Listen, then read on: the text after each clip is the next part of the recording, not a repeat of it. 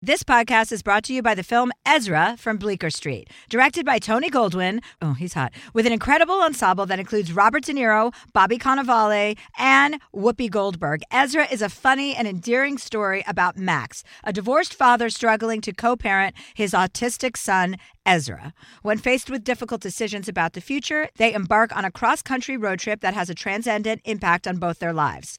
Deadline calls Ezra a touching testament to the power of love. In theaters, May 31st. Probiotics can be an important part of your daily routine, and they certainly are a part of mine, but sometimes they are a hassle to take. Nature's Way Women's Probiotic Pearls are just what they sound like adorable little pearls that couldn't be easier to take. They're tiny, but still pack a punch, supporting both digestive and vaginal health. To learn more, visit naturesway.com slash pearls and use code Chelsea10 at checkout for 10% off any Pearls probiotics. Terms and conditions apply, valid through July 31st. Happy Pride from Tomboy X, celebrating pride and the queer community all year. Queer founded, queer run, and the makers of the original boxer briefs for women, creating sustainable size and gender inclusive underwear, swimwear, and loungewear for all bodies so you feel comfortable in your own skin. Tomboy X just dropped their Pride 24 collection. Obsessively fit tested for all day comfort in sizes 3 extra small through 6X. Visit tomboyx.com. Hi, Catherine. Oh, hi, Chelsea. Hi, you're talking to a 49 year old woman. Happy birthday. Oh, what a birthday I had. Oh, so much love. You should see my house. Just covered in flowers and champagne and drugs and cheese. It's just it's just a fantasy. I'm living out my fantasy. That's great. What did you do on the day? Well, I have some guests. I have about four friends at my house. They came in. So we had a big party Saturday night for my friend Kelly and I. Mhm. Uh, we had a joint birthday party, which was Oh, really fun. fun. Yeah. Everybody got real fun and we did dancing. We did dancing. We did dancing. My friend's like, Are you on uh, Molly? Because you only dance when you're on Molly. I'm like, Then I must be on Molly. Anyway, you know how much I love drugs. So I we had a big party. Then we got up the next day, yesterday, for my birthday, Mhm. and it was a blizzard, like blustery, crazy winds. That's a good thing, right? For Well, skiing? I mean, it was pretty gnarly conditions, but for me, you know, it's fine. I love it. I love the cold and I love Yeah. that. And I mean, I li- at one point I was skiing down a mountain and the wind was so strong it stopped me. like I'm going downhill and I just stopped. Uh, but I had a great time. I had a great dinner at my favorite restaurant last night with a bunch of my friends. And uh, it was just one of those days, like lots and lots of laughter, lots of surprises. My friends always kind of set me up, set up a little surprise area, you know, on the on the mountain somewhere, and they put up a little happy birthday banner, and they were playing Bruce Springsteen for me. Oh, and they had drinks and food, and it was just really fun. you sound very loved up by all your friends. I do feel loved. I feel very loved, and I That's love really everyone. wonderful. And I also lost my phone, so I can't even check all my messages. I mean, that's great for your mental health. Just like no social media, no, no. I know. And plus, I put oh yeah, I put I put out my birthday video, so I have to see how that performed. I want to see what my reactions are. But my friend just DM'd me saying your birthday video is on the Today Show, so I guess it was a big hit. Fantastic. Um, I added a second show in Vancouver. I added a second show in Sydney, Australia. I added Okay. the Santa Barbara Bowl in August. Yay! You love it there. Which is huge. And so, yeah, that was, I performed there my last tour and I was like, I need to come here every time I perform. So that's exciting. And yeah, I have added a bunch of new tour dates. I'm going to be touring through all of 2024. I had such fun shows last weekend. We went to Edmonton and Calgary. I brought one of my daughters. Well, she's my son. We call her my son, but everyone's the opposite sex in our family. Yeah. No one knows Mhm. who's what it doesn't really matter. They call me dad, so I have to call them son. and we went to Edmonton and Calgary, which were awesome shows again. So yeah. Good. Anyway, I have Canadian dates left, but there's only tickets left for the Vancouver show, second show, March 30th. So Awesome. Yeah. That's Great. that's that's the story. Morning Glory. Good. Are you watching anything good? Anything on TV or watching or movies you've seen? Uh no, I've been reading and writing mostly when I in my spare time. I haven't watched anything in like a few days. Yeah. I just went and saw it's like barely on in the theaters anymore, but I just went and saw The Zone of Interest. Did you see it? no, no, no. What's that? It is about Auschwitz and it's about a family that lives right outside of Auschwitz. And someone who works at the camp. Oh, And it is, and I guess they actually screened it at Auschwitz as well for people to come see it because it's such like a, an important film. how lovely! I didn't know Auschwitz had a screening room. I didn't either, but you oh, know, Oh, that place has really turned around. yeah, it almost feels like a horror movie. It's very unnerving. And it's called Zone of Interest. The zone of interest. Okay. And it's up for an Oscar or two as well. It's haunting in a way that you don't expect. And I've never seen anything like this Oh, with that topic. So, Great, great. yeah, would recommend. I do have a follow up from one of our callers from a recent episode, Akronefa, who called in on the Nicole Avant episode. She wrote in to thank us for chatting with her. And she says, I'm doing very well. Honestly, since having the opportunity to speak with Chelsea and Nicole, my perspective on losing my mom has changed. It was their insistence that our mothers are always with us. Something clicked in me, and I told myself that that's something I will never question again. It almost felt sacrilegious to my own intuition and inner knowing to constantly question if my mom and ancestors are with me. So after that day, I made a decision to no longer question it, and it's stuck. I also forgot to mention this during the podcast, but Chelsea was part of my decision to do ayahuasca last year in Peru. And I got confirmation then too that my ancestors are all around me. I'm grateful to have had this fact confirmed again by Chelsea and Nicole. Sincerely, Aw. Akronefa. I know, That's just nice. total sweetheart. Okay, our guest today is a two time Olympic gold medalist and author of the number one New York Times bestseller, Wolfpack. Together with her wife, Glennon Doyle, she co hosts the award winning, critically acclaimed We Can Do Hard Things podcast. So please welcome back to the show, Abby Wambach. Oh, and are you in Whistler? I am. Yes, I am. Uh, where are you, sister? It's in LA at home. Are you guys at the beach? We rented a place a block from our house that's actually like right on the beach so she can go and write and paint there. And that's really fun. So we have like direct views. That's cute. When she's not painting and writing there, what are you using the house for? hanging out. Yeah. We do our work, most of our like real work in our real house. So we just go over there for fun, watching the sunset, etc. That's cute. That's Yeah. very cute. I haven't seen you since the Angel City game. That's right. Congrats on Angel City, by the way. What an incredible organization to be a part of. Yeah, it's so cool. We're so proud of it. And you know, it's just kind of like the the beginning. I mean, just in terms of the business itself and the business of women's sports and the business of women's soccer, things are really looking up. There's huge potential for growth and literally to be sitting in the stands every single game, every single home game for Angel City. It feels actually like a dream because I was there 20 years ago when there was like 40 to 50 people in the stands Hmm. and I was like still playing as hard as I could. And so the experience for not just the players is just drastically different, but to just go into be into that environment. It's just it's really special. It's really really special. Yeah. I mean, I'm, I'm curious to hear about how it feels as a, a retired athlete to be a part of that because it must be bittersweet. Yes, very much hmm. jealous. There's a huge jealousy component. And also, this is kind of what I did all of that work for. Early on in my career, one of my coaches said to me, it was like the first year of my professional career. He said, Well, everything that you've built, it's going to be 10x, 100x bigger 10 years after you retire. And I was just like, like, fuck you. Like, no way. Like, it's going to be big while I'm here, you know? Like I'm going to Mm, reap right. the rewards for this. And he's like, "No, you won't." And he was right, sadly. Yeah, I made money, but I didn't make nearly as much money as they're making now, which is really great. You know, the World Cup, the Women's World Cup is like one of the top 4 or 5 viewed sporting events on television in the world of all sports. That's above the Super Bowl. That's above the NBA playoffs. Like the number 4 out of out of 10. So we're we've come a long way. And yeah, I wish I was out there playing, capable of of still playing on some level. But also I'm so tired, like my body's old and it's fine. And it's totally fine. Both things can be true. I can have a little bit of FOMO and also just be sitting in the in the stands, you know, reveling at the women on the field. Yeah, because you're part of it. You know, even though you're not on the field, you definitely have a big part in it.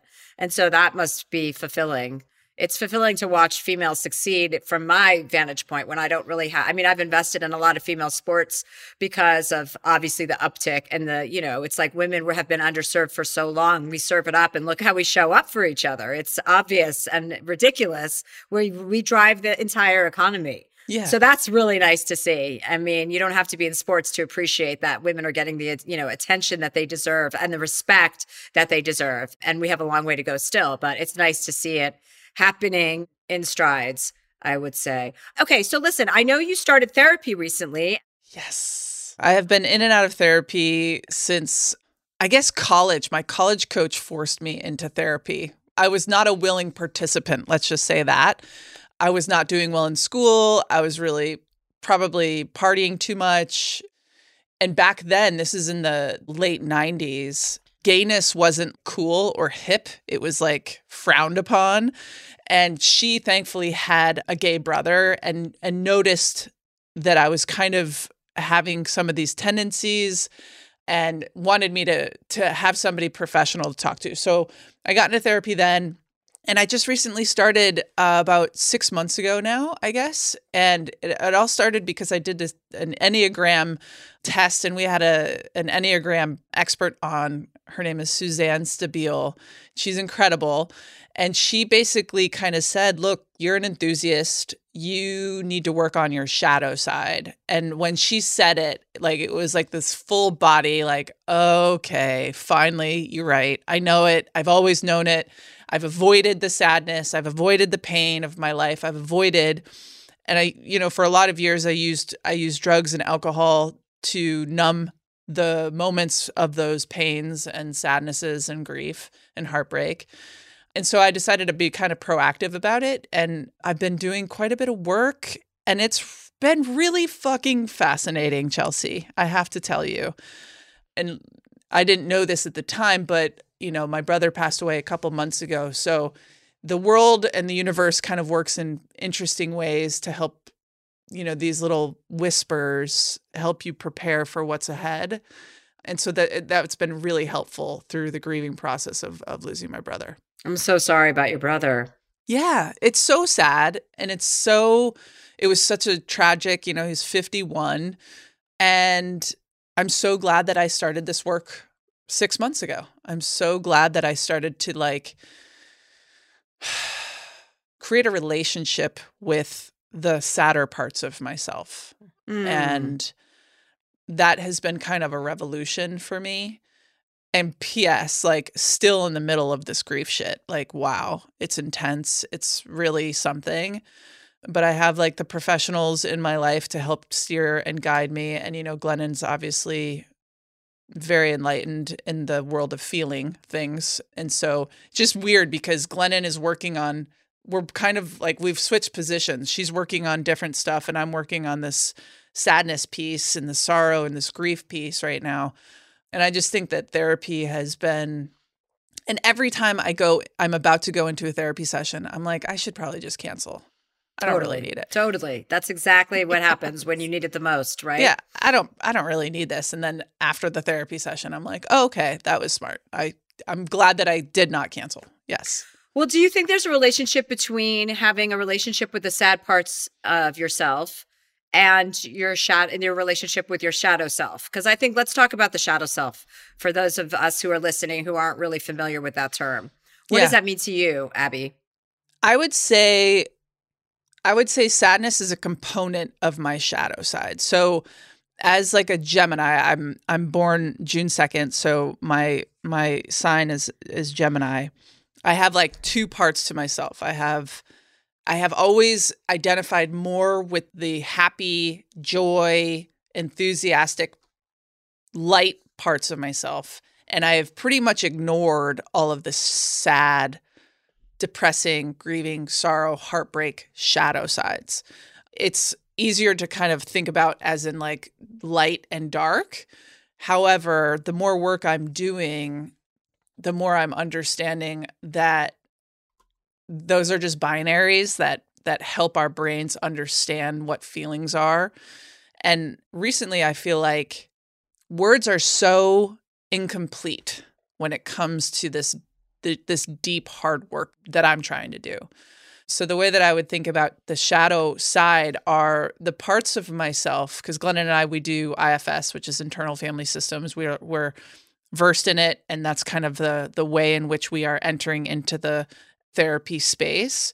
We all have parts of ourselves. And if you can imagine sitting at like a, a table and, and you have like a capital S part, which is like the wise, the smart, the one that knows all the other parts, the one that accepts and loves all the other parts of yourself. The shadow side is like the fear and the terror and the anger and the trauma and the judging, like all of these parts that are part of who we are, part of why we are the way we are for certain reasons based on our experiences, based on our families, based on our past. And those parts of myself I've never really given a voice at the table. I've never given a chance to speak up. I'm like, nope, putting you away, locking you in the room, don't like you. You know, and I've gotten heartbroken before. And so I then utilized all these other modalities to avoid, to numb, to not deal with. So the irony of this grief now that I'm going through is that because because I've have so many other unresolved heartbreaks or grief that I've gone through, I'm also dealing with them. It's like fucking whack-a-mole. I'm like, Jesus Christ. Okay, okay, we're gonna go to 1996 here. Oh, okay, great. Let's go. So that's kind of how I would I would talk about the shadow side of of myself at least. And it's complicated. It's not it's not like one size fits all. It's not black or white. It's not good or bad. It's just like the human experience that I'm trying to have. I'm trying to experience it more fully. And the more I do this work, the more I realize the shadow side is not dark. It's just a part of the spectrum of my humanity. And it's something that I've kind of always been a little afraid of, meaning like afraid of death. You know, all of the Catholic things that I was indoctrinated into believing, I'm trying to unwind and un unbelieve because I don't think that it's it's light and dark or good or bad. It's just people, complicated people having gone through complicated circumstances that create parts of ourselves that we either want to face or we don't. And I'm finally just wanting to face myself now. Wow. Yeah, I think a lot of us can relate to you learn so much about yourself through therapy that you have to start to unlearn so many things. The more you learn, the more you need to unlearn. That's right. And so it's like this toggle back and forth. And I know from mm, personally, when I I didn't understand that what shadow self meant for a long time, and when I was in therapy, it was revealed to me. But I assumed all those negative thoughts or wanting bad things to happen to bad people or people to get their karma that they deserved or to be invidious of another. Those were all qualities that made me a bad person. Mm. When those are just thoughts that are happening, you don't have to subscribe to them or participate even in them. It's a totally normal in human nature to have negative thoughts about situations, about yourself, about others, about to have lustfulness, to have jealousy, to have any of the things that are thought to be negative.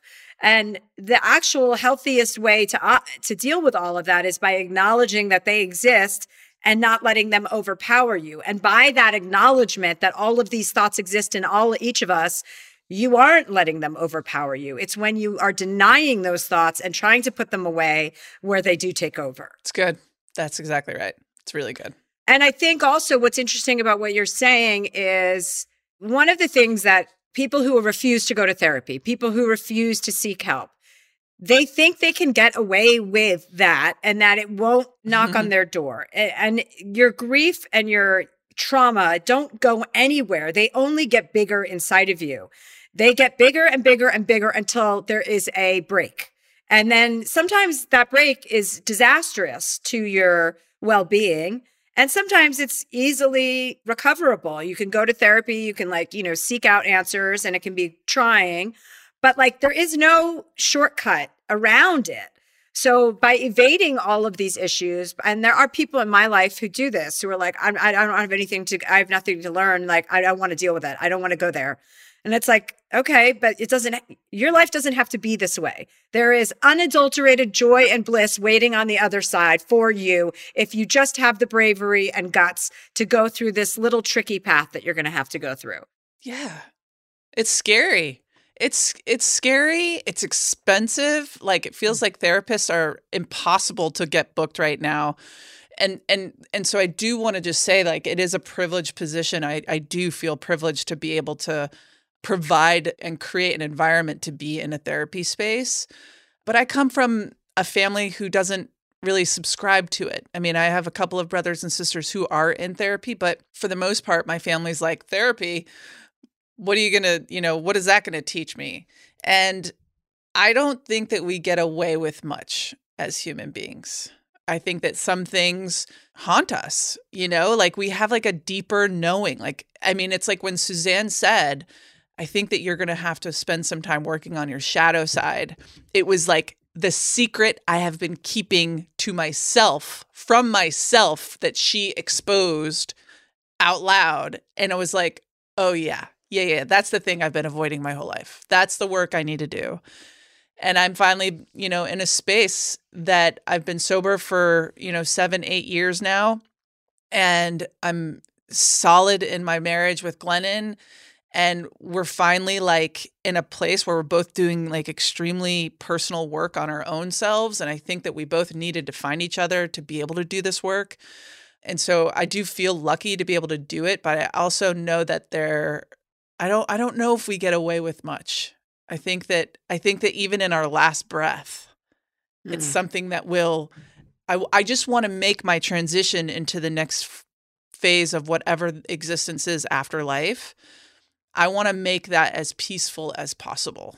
Mm. And so I mm. want to do the work so that I feel like all of it has been, all of the stones have been unturned as much as I possibly can. And also, so you don't have to repeat performance, right? Like, yes. God forbid we are being reincarnated and come back. I don't want to come back. I want this to be the last rodeo.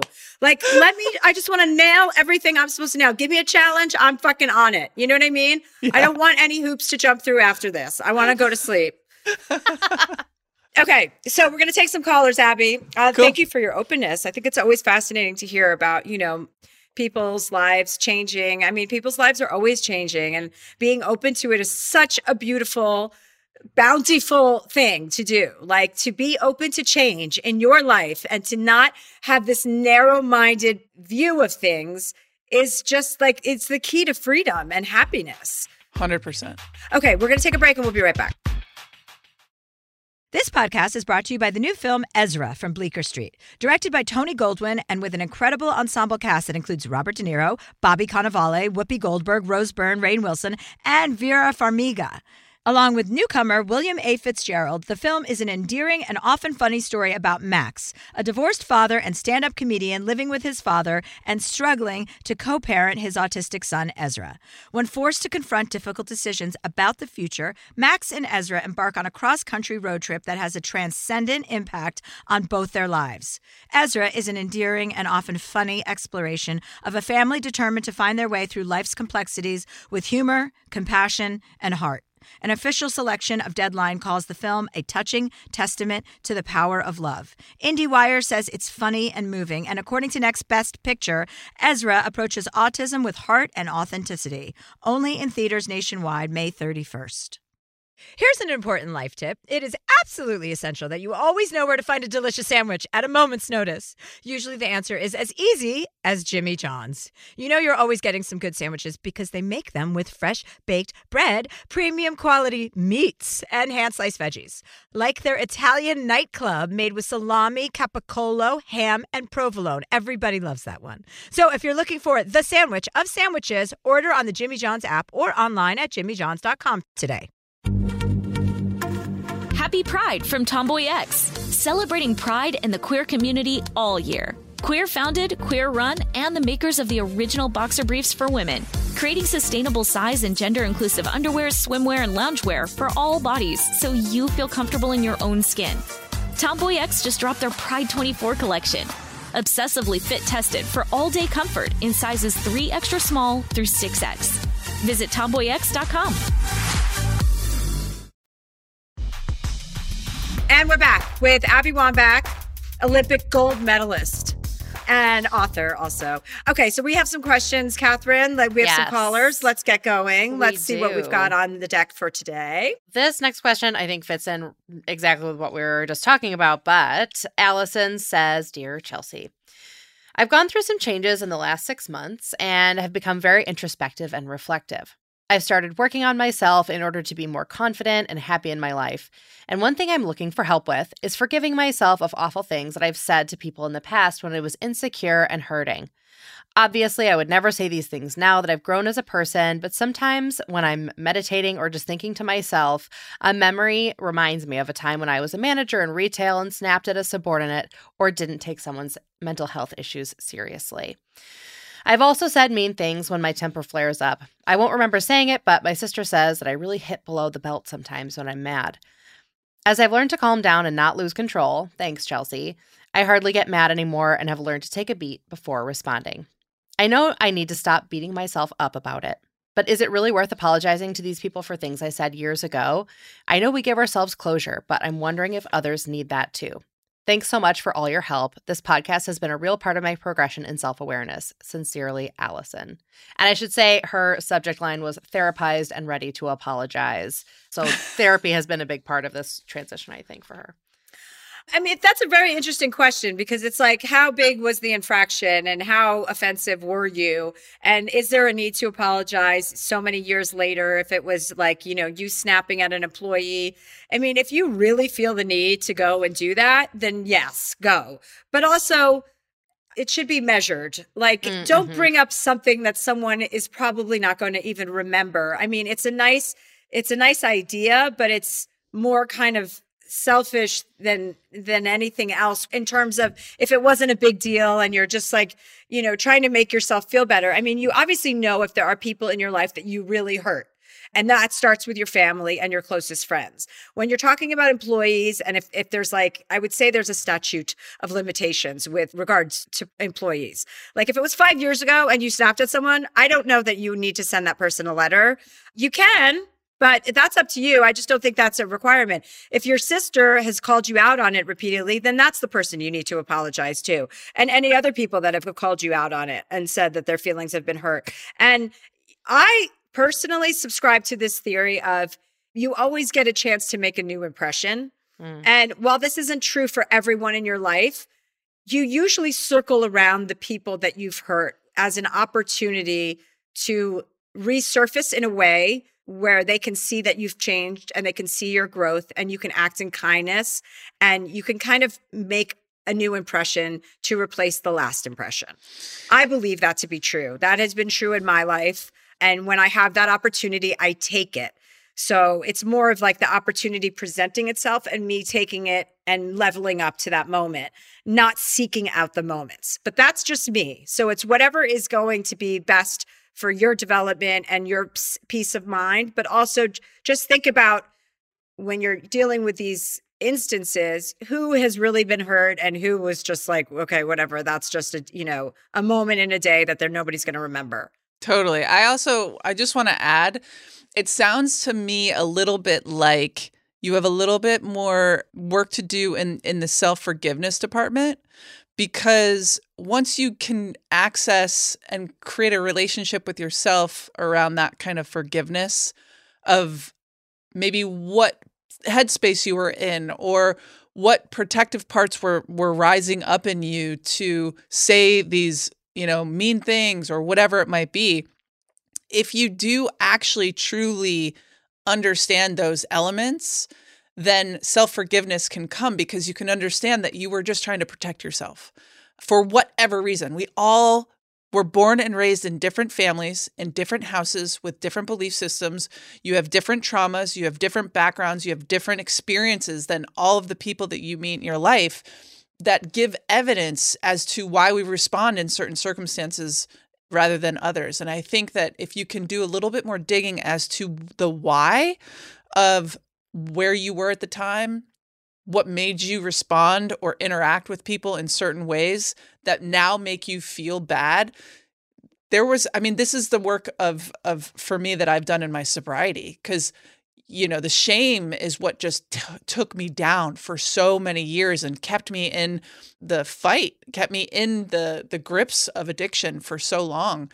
And until I figured out that addiction was serving a part of me, that it was protecting me, that it was protecting me in some ways, I was then and only then able to forgive myself for the self harm that that I was inflicting upon myself. And that is when I realized, oh, okay, then the amends come out because you don't have shame around the action. So then you can go and say all of your apologies, whether they land or not is not your business, right? You only can clean up your side of the street. So that's all I'll say. I love that. Yeah. I think that's very true because, yeah, we can also belabor like our bad behavior. And it's like, that's not an act of kindness or forgiveness to anyone either, sitting there and ruminating over what you did, what you did. It's like, you should also be able to recalibrate your focus on the future and changing that behavior and not repeating past mistakes. That's right. And, Yeah. and that also gives you a sense of, oh, okay, uh, some of those apologies may not be necessary because you've actually learned that you can do better when you know better. Mhm. Yep.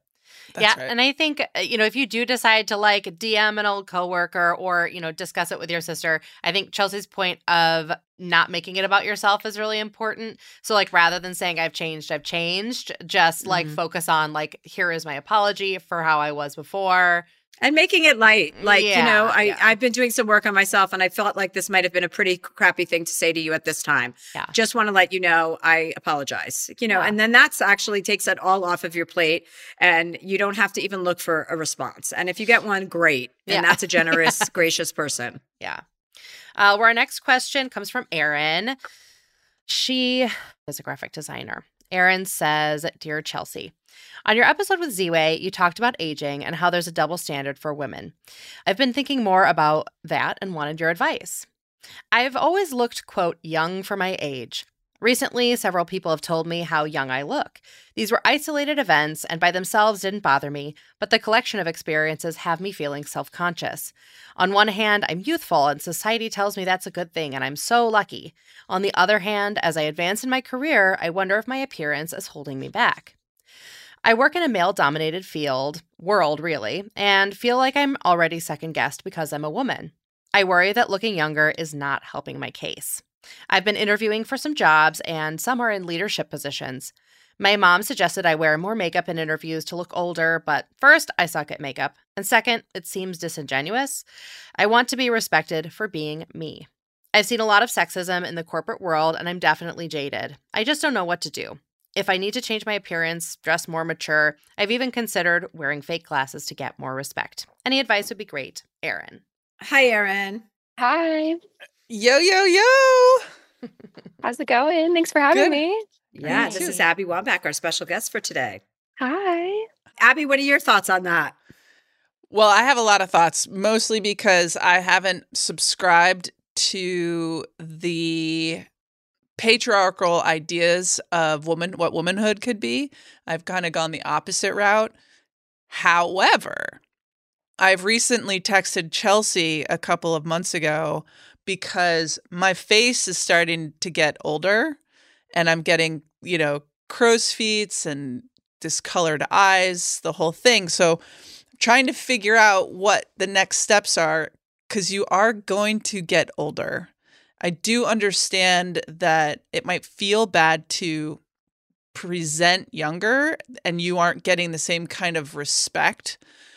I also think you teach people how to treat you Mm. one way or another energetically. I mean, I kind of like the idea that you might be seen as like an underdog. I thrive in that. Like, oh, you think that I'm young? Oh, you Mhm. think I'm not good enough? Like, oh, I can't wait to prove you wrong. To me, it feels like it can be a positive, but I totally understand how it can feel lonely and debilitating on some level to try to progress in your career. I'm not the person to talk about makeup with because I'm like, no, makeup is the best option. I'm kind of same boat. So Yeah, yeah. And I don't think that, I mean, how old are you? I'm 28. Okay, you you look like you're 28 to me. I don't feel like, yeah. Everyone else in my life lately has been telling me differently. but that's good to hear, I guess. Yeah. I, I hate the idea. I mean, I dealt with my friend with this recently, or my friend is dealing with this in her job recently, that she needed to be dressing in a certain way for men to take her seriously. And I take a lot of offense to that. Like, I really don't think we should be reorganizing our looks to make people respect us more. That's not where respect comes from. Yeah, you want to throw on a pair of glasses, great. Okay. But it's like, it's your disposition and it's your self assuredness that are going to gain respect from others and your work and your performance at work.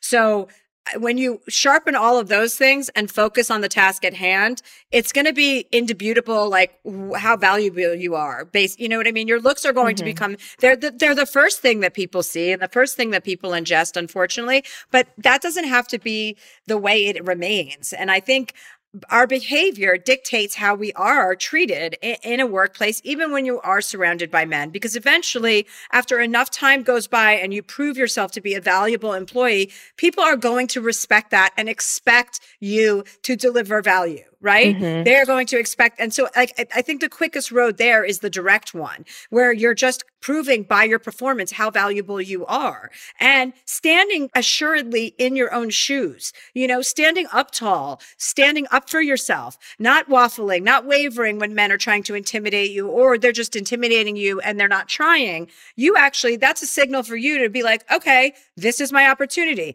This is my opportunity to stand my ground. This is my opportunity to make a contribution here, whether it's conversational, whether it's like workflow wise or it's about a project. It's actually like an opportunity to gain respect each time that you deliver something of value. Because what I'm hearing from you is that you have a lot of self respect, right? Mhm. Yeah. So use that in your job. And then that is going to be an undeniable thing to people. Once you just keep putting that foot forward, people are going to realize your value and you're going to get past the hair and the makeup and all that Yeah. bullshit. That's all noise. That's not Mhm. real. Nobody can be judged solely based on their appearance. That was a very hard lesson for me to learn because I believed everyone was supposed to be physically attractive for me to connect with. That's what I believed for a long time. I was like, Mhm. oh, I don't like the way that person looks. I don't think we can connect. It's like, well, wait, what? I mean, people aren't here to physically please me. So Right. it's actually so the opposite is true for you too. Like, you know, you're you are physically pleasing to many people, but that is not where your value comes from. Right. So the two things are very separate and and they should stay separate, you know? Mhm. And I wouldn't kowtow to what any, anybody's expectations are. You don't need to dress up or any of that bullshit. Mhm. That's just that's nonsense. You know, you stick to what you know and you stick to what you're good at and people will catch on. I also think you said something in in your letter that is really important.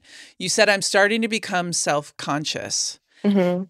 And that is problematic when you start only seeing yourself through the eyes from other people towards Oh, yeah. yourself.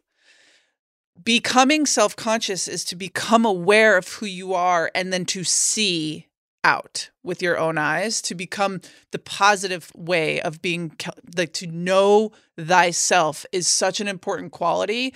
But watch the vantage point. The vantage point is really important when it comes to self consciousness. And I think that the male gaze, we forget that we shouldn't be putting our consciousness in the eyes of the male gaze. Mhm. Yeah, that's something I struggle with for sure. Is Yeah, how people perceive me constantly. Yeah. Yeah. Yes. I mean, welcome to humanity. Right. We all do it. Instagram, all social media, it makes us all Mhm. fucking crazy like that. But at the end of the day, you have to figure out what you want to feel and how you want to look. I mean, our kids, they use makeup and stuff, and we are conscious. We're always trying to, to ask them, like, are you doing this for you or for other people? Mhm. and they know better. They're in high school now. They're like, I'm doing it for my own sense of self, and we're like, okay, like we'll figure, we'll we'll deal with that problem another day. But that self consciousness piece was something that really stuck out in, in your letter. Yeah, that's a good that's a good point. Yeah. And I think people are sort of simple when it comes to like someone wearing a power suit and a pair of glasses might, you know, some people might think they're smarter or more powerful, but you have to do what makes you feel powerful when you're going into Mhm. these interviews. And to me, it doesn't sound like throwing on too much mascara is going to actually make you feel more powerful. Right. It'll make you feel a little awkward. So I think, yeah, going in with the look that makes you feel most powerful and also like you seem like a very confident person. So like really channeling that. Yeah. Awesome. Yeah, and resting in who you really are is actually the most powerful version of yourself that you can be, regardless of whether what situation, whether it's a work dynamic or whether it's a personal dynamic or it's a new person dynamic that you don't know. Resting, in, like not pushing and actually resting in who you are, being present minded. Mm-hmm. When you are there and you are in focus, that's what creates a flow state. That's what, when you are really there, like working to the best of your ability and focusing on what your strengths are, knowing that you're of value, like that projects to the next person. Then that comes off of you. And then that's, that's kind of an undeniable way to be. You know, people can't argue with that because they don't know what it is, but they know that they need to respect it. That's right. Well, thank you so much. Well, you're welcome so much. Yeah, Good thanks, luck. Erin. Thank you. So go into your next meeting and tell all those jackasses to go fuck off. I will. Perfect. Tell them I sent you. Oh, I Okay, will. Bye. This podcast is brought to you by the new film Ezra from Bleecker Street, directed by Tony Goldwyn and with an incredible ensemble cast that includes Robert De Niro, Bobby Cannavale, Whoopi Goldberg, Rose Byrne, Rainn Wilson, and Vera Farmiga. Along with newcomer William A. Fitzgerald, the film is an endearing and often funny story about Max, a divorced father and stand up comedian living with his father and struggling to co parent his autistic son, Ezra. When forced to confront difficult decisions about the future, Max and Ezra embark on a cross country road trip that has a transcendent impact on both their lives. Ezra is an endearing and often funny exploration of a family determined to find their way through life's complexities with humor, compassion, and heart. An official selection of Deadline calls the film a touching testament to the power of love. IndieWire says it's funny and moving, and according to Next Best Picture, Ezra approaches autism with heart and authenticity. Only in theaters nationwide, May 31st. Here's an important life tip. It is absolutely essential that you always know where to find a delicious sandwich at a moment's notice. Usually the answer is as easy as Jimmy John's. You know you're always getting some good sandwiches because they make them with fresh baked bread, premium quality meats, and hand sliced veggies. Like their Italian nightclub made with salami, capicola, ham, and provolone. Everybody loves that one. So if you're looking for the sandwich of sandwiches, order on the Jimmy John's app or online at jimmyjohns.com today. Happy Pride from Tomboy X, celebrating pride and the queer community all year. Queer founded, queer run, and the makers of the original boxer briefs for women, creating sustainable size and gender inclusive underwear, swimwear, and loungewear for all bodies so you feel comfortable in your own skin. Tomboy X just dropped their Pride 24 collection. Obsessively fit tested for all day comfort in sizes 3 extra small through 6X. Visit tomboyx.com. Okay. All right. Well, our next caller is Chloe. Chloe says, Dear Chelsea, longtime fan, love the show. I'm in my mid 30s and have been with my husband for over 10 years. We met in my early 20s and have had a really great relationship. We've always been a bit different, me being more adventurous, outgoing, and a dreamer. He's more down to earth and practical. He's handsome, has a good career, and has always treated me well. I always thought that our opposites attract type relationship was a good thing, but as the years have gone on, I feel like we've only grown more different, and this has caused a lot of resentment. I feel like I'm being stifled and not living to my full potential in an effort to help him feel more comfortable. I have a lot of things that I'm passionate about my career, home renovation, travel. I fucking love skiing and my friends. And side note about the home renovation, they recently purchased like a house to restore together. And I think that's been sort of a bone of contention. All of this can be very overwhelming for my husband. Additionally, I've always been straightforward about not wanting kids, and although he says he's okay with this, his words and actions throughout the years make me think otherwise. I don't want either of us to have to compromise so significantly for the other, and there hasn't been cheating, lies, or scandal that people typically associate with a good reason for divorce, so am I wrong to feel that I might want one? I recently asked him for a trial separation, and he has been devastated by this. Although some friends are very supportive, others think I'm crazy for leaving such a good man. Sometimes I do too. As an outsider, do you feel my concerns could warrant a divorce, or do I try and work it out? Chloe. Hi, Chloe. Hey, how's it going? Hi. How are you? This is Abby, our special guest. Well, I'm back. Hi, Abby. Hi, Chelsea. Hi, Catherine. Hey. Hi, Chloe. So you asked your husband for a trial separation, and but you're not separated yet. Not officially. So listening to your letter be read by Catherine, I did not think you were going to go there. Can you get into more specifics of like what drove you to this separation? He, it seems that he's leaning on you a little bit more heavily. Yeah, yeah. You know, I think that, you know, with relationships, it's never like one, I, I mean, it can be, but a lot of times it's never just one specific thing. And I think that the final breaking point for me is uh, we have this incredible, incredible home that is I'm obsessed with. It's kind of like my project. It brings me a lot of purpose and joy. He fucking hates it.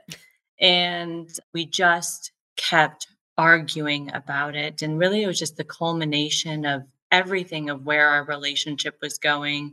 You know, him wanting maybe a little bit more of a simple life simple career, you know, maybe starting a family and me going in this other direction where I'm really growing a lot in my career, growing a lot in my passions. You know, I still like absolutely love to travel and be with my friends and have a really busy, crazy life that doesn't include the family. And um, there was just something that happened with this house that we have that was just a breaking point. I was just like, I, I gotta, I gotta step away from this.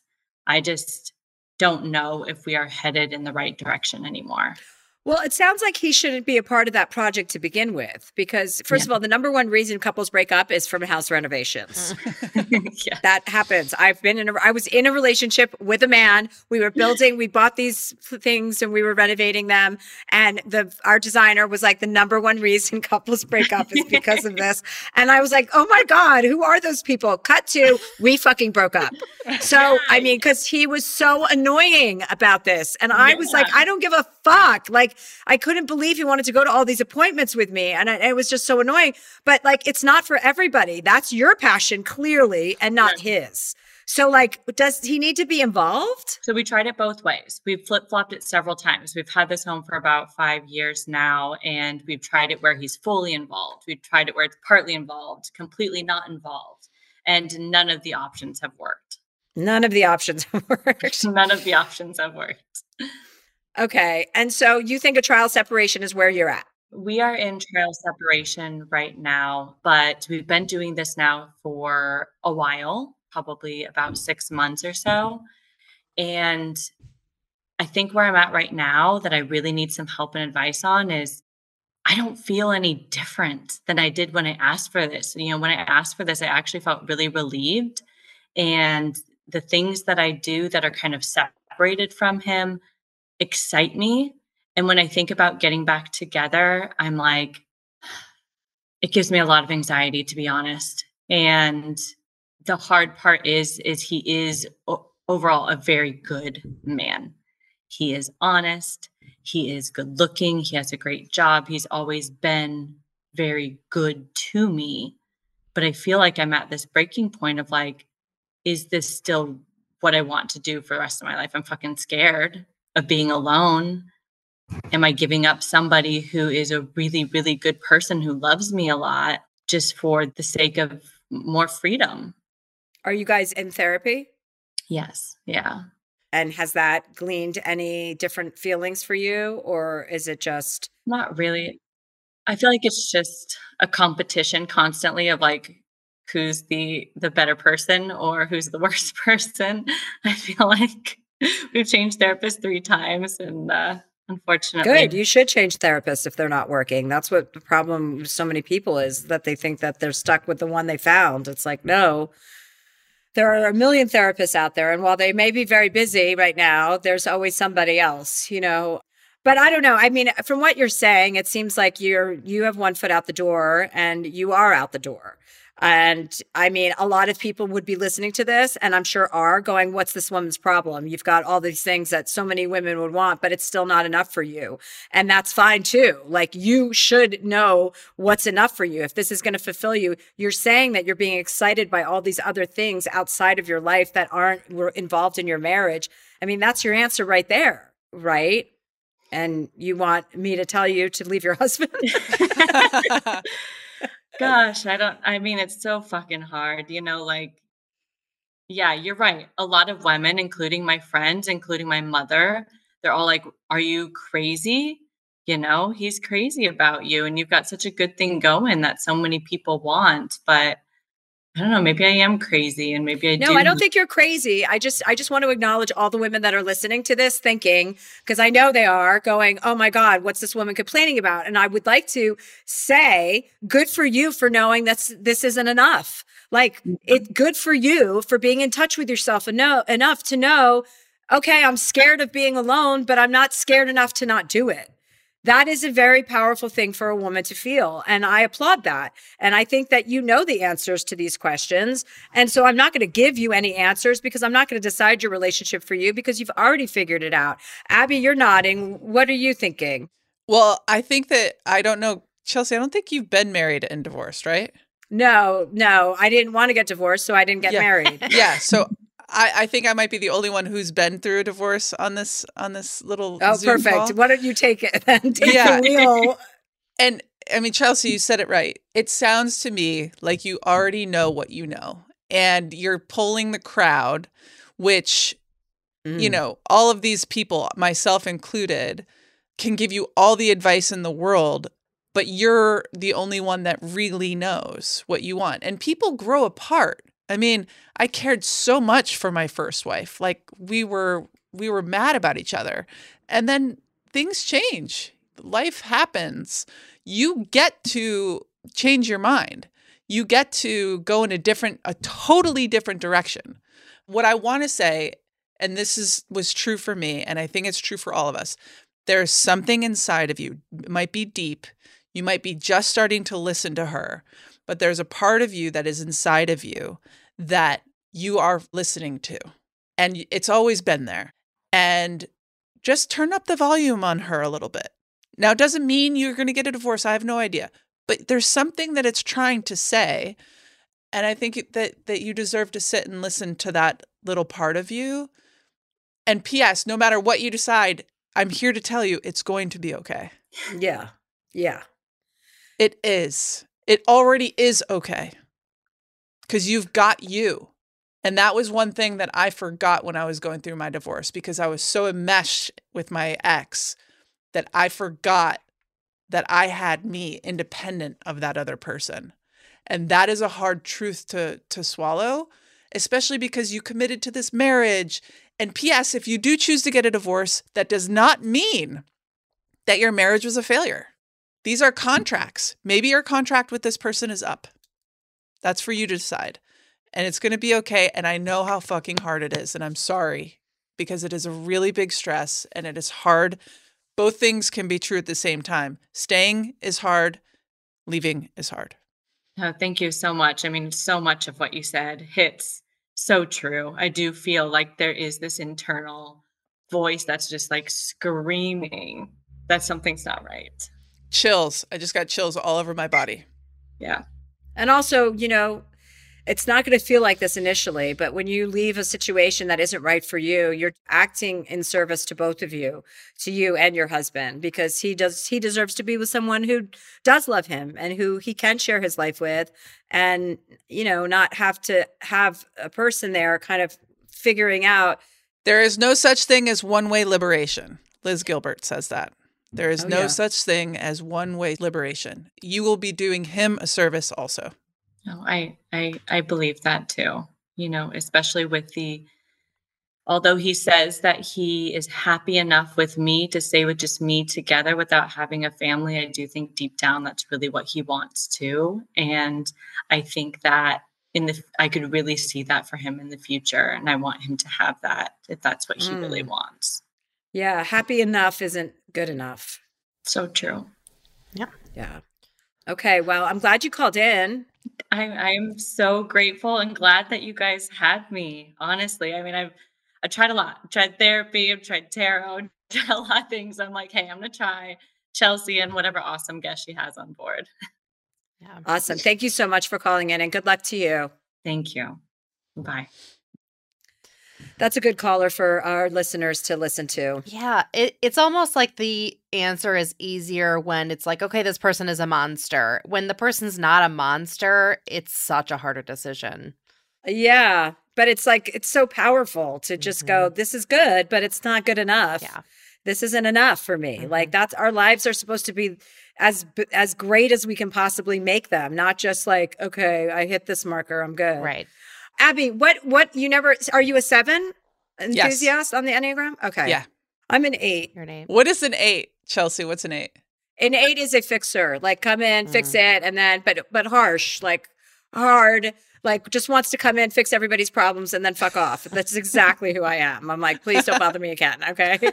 but seven, that's interesting to know. The enthusiast has has to do work on their shadow self Yeah. because this enthusiast is like the happiest kind of number on the on the spectrum. I think forward facing, like big vibes, good vibes, happy.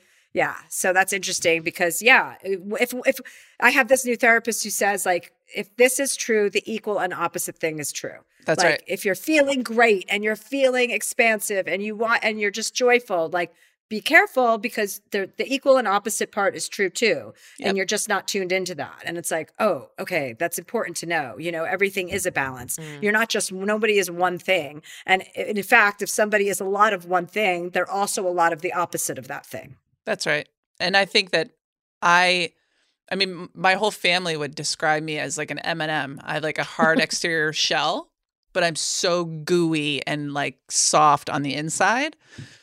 But because of what I did for so long as an athlete, you know, I basically put on armor to protect myself from these parts of sadness or sorrow or heartbreak or grief. And I did a really good job because I'm very strong and I'm very powerful and I have a lot of willpower. But yeah, I mean, all the parts of yourself have to get seen and they need the light of day. It's hard work, I tell you what. It's not easy. It's not easy to sit and literally sit in the grief and let it drop from your head. You know, I went through a few weeks of bargaining and trying to find the justice in it and trying to understand it and make meaning of it. And it's like, I don't I don't think that that's you can't do grief in your head. It's just got to go through you, all through your body. And you know, Chelsea, I know you lost your brother when you were super young, which is a different experience, but it's just like it's the worst and also oddly the best. It's weird to go through the to go through it the way that I'm going through it. It's like I'm re- I feel like I'm really trying I'm honoring my brother, whatever the fuck that means. Well, I think as an adult, especially someone who has been to therapy, you have way more tools to deal with that kind of loss Mhm. and you can make more sense out of it even though it's senseless. It is a fact of life and a part of life that we all have to deal with is losing loved ones. And as we get older, we have more skill sets and we have more capacity to understand that life is bigger than what we know and that we know less than we think we do and we accept that we don't know. And there are things we don't have answers to and that we never will. And so trying to make sense out of death is pointless. There is no sense. It's not sensical. It's the same thing that's what what happens in war. It's not sensical. There's no way to make sense of it, you know. So I think, you know, your body has to go through a grieving process separate from your mind. And you have to have a lot of work under your belt to understand the difference between those two things and that they can that they your mind and body work in concert and but they're also very disconnected you know until you do the work to connect them that's why like when people get nervous they start shaking or they start quivering. It's like that's because your brain is sending your body a signal that you're not comfortable mm. that you're not prepared that you're scared that you're fearful that you're nervous whatever those signals are. It's like that's how everything works. And that circuitry it's not easily measured. So people don't take it seriously you know right. energy and and and body mind chemistry and connection. I mean we're learning more about it now but it is fascinating. And i, I love to learn about that because you hear about so many people, you know, they have a physical reaction to something, but they don't understand why because their brain has repressed that memory, but their body remembers that feeling. Well, and yeah, being an athlete, I think that especially an elite athlete for 30 plus years, I learned how to mind over matter physical experience. So the suffering that it takes, the lifting weights, the the the sprints, the the dieting, like whatever it was, I was able to do it. And so I have this unconscious belief, I think, that I can beat grief, that like I don't need to do it because I know how to mentally leapfrog all of these difficult things, these these outward, these external struggles and that just ain't it. It's just not it. And I I've thought a lot about that in the last few months like, oh my gosh, like this is unlike anything I have been tested at. And it's confusing for my body because my body's like, we can do anything. You are a superstar. Like, what's happening? And I and my body's like, nope, can't do it. Like, eh, just even these last two weeks, I've been like, I can't even go for a walk. I've just like cocooned myself. And there's a this like little wise part of myself that's like speaking up, going, Yes, this is what you need. Be still. You have used your body to jump out of grief before you have used your body to overcome and not pay attention to some of this stuff. So it's to be still, feel sorrow, feel sad, whatever it might be. Absolutely. Yeah. Okay, we're going to take a break and we'll be right back to wrap things up with Abby Wambach. This podcast is brought to you by the new film Ezra from Bleecker Street, directed by Tony Goldwyn and with an incredible ensemble cast that includes Robert De Niro, Bobby Cannavale, Whoopi Goldberg, Rose Byrne, Rainn Wilson, and Vera Farmiga. Along with newcomer William A. Fitzgerald, the film is an endearing and often funny story about Max, a divorced father and stand up comedian living with his father and struggling to co parent his autistic son, Ezra. When forced to confront difficult decisions about the future, Max and Ezra embark on a cross country road trip that has a transcendent impact on both their lives. Ezra is an endearing and often funny exploration of a family determined to find their way through life's complexities with humor, compassion, and heart. An official selection of Deadline calls the film a touching testament to the power of love. IndieWire says it's funny and moving, and according to Next Best Picture, Ezra approaches autism with heart and authenticity. Only in theaters nationwide May 31st. Here's an important life tip. It is absolutely essential that you always know where to find a delicious sandwich at a moment's notice. Usually the answer is as easy as Jimmy John's. You know you're always getting some good sandwiches because they make them with fresh baked bread, premium quality meats, and hand sliced veggies. Like their Italian nightclub made with salami, capicola, ham, and provolone. Everybody loves that one. So if you're looking for the sandwich of sandwiches, order on the Jimmy John's app or online at jimmyjohns.com today.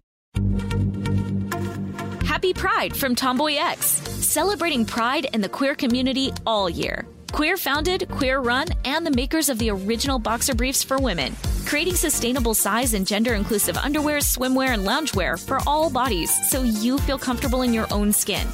Tomboy X just dropped their Pride 24 collection. Obsessively fit tested for all day comfort in sizes 3 extra small through 6X. Visit tomboyx.com.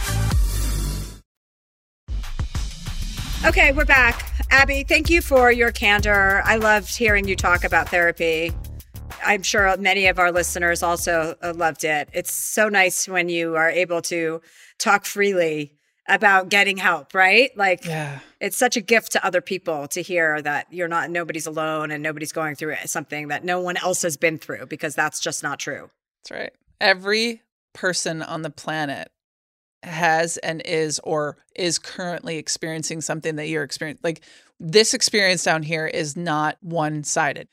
We're doing it together, whether we will like that or not. It's happening, and there are there are experts out there that can help navigate and help us navigate for ourselves the life that we want and the way in which we want to go about it right and I, and I get that not everybody buys into some forms of therapy, but there are so many different kinds of therapy.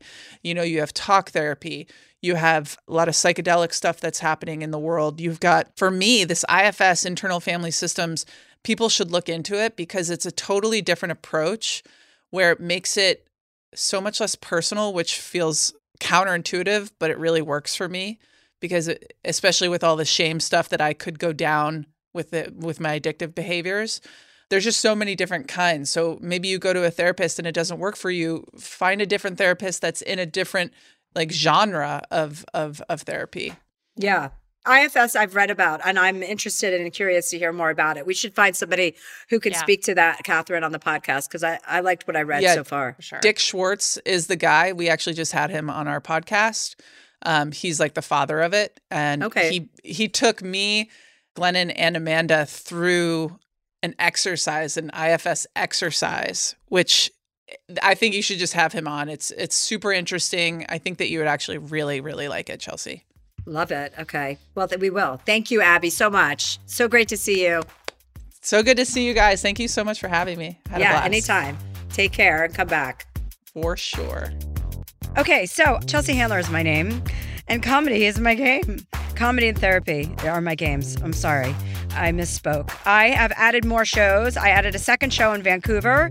We so I have two shows in Vancouver, March 29th, March 30th. I am coming to Calgary, Victoria, Kelowna. Then I've added another show in Sydney, Australia on July 13th. So I have two shows in Sydney, July 12th and 13th. For other shows in Australia and New Zealand, go to chelseahandler.com. And I've added two shows in Oklahoma. Norman, Oklahoma on May 3rd, and um, one in Thackerville, Oklahoma, which is May 4th. And then I'll be at the YouTube Theater May 11th in Los Angeles with Mateo Lane and Vanessa Gonzalez and Fortune Feemster and Sam J. Those are my updates, and um, more shows are coming, so pay attention. If you'd like advice from Chelsea, shoot us an email at dearchelseapodcast at gmail.com and be sure to include your phone number. Dear Chelsea is edited and engineered by Brad Dickert, executive producer Catherine Law. And be sure to check out our merch at chelseahandler.com. This show is sponsored by BetterHelp. It's a simple truth. No matter who you are, mental health challenges can affect you, and how you manage them can make all the difference. That's why everyone should have access to mental health support that meets them where they are and helps them get through. BetterHelp provides online therapy on your schedule. It's flexible, simple to use, and more affordable than in person therapy. Connect with a licensed therapist selected just for you. Learn more at betterhelp.com. That's betterhelp.com. Here's an important life tip. It is absolutely essential that you always know where to find a delicious sandwich at a moment's notice. Usually the answer is as easy as Jimmy John's. You know you're always getting some good sandwiches because they make them with fresh baked bread, premium quality meats, and hand sliced veggies. Like their Italian nightclub made with salami, capicola, ham, and provolone. Everybody loves that one. So if you're looking for the sandwich of sandwiches, order on the Jimmy John's app or online at jimmyjohns.com today. Happy Pride from Tomboy X, celebrating pride and the queer community all year. Queer founded, queer run, and the makers of the original boxer briefs for women, creating sustainable size and gender inclusive underwear, swimwear, and loungewear for all bodies so you feel comfortable in your own skin. Tomboy X just dropped their Pride 24 collection. Obsessively fit tested for all day comfort in sizes 3 extra small through 6X. Visit tomboyx.com.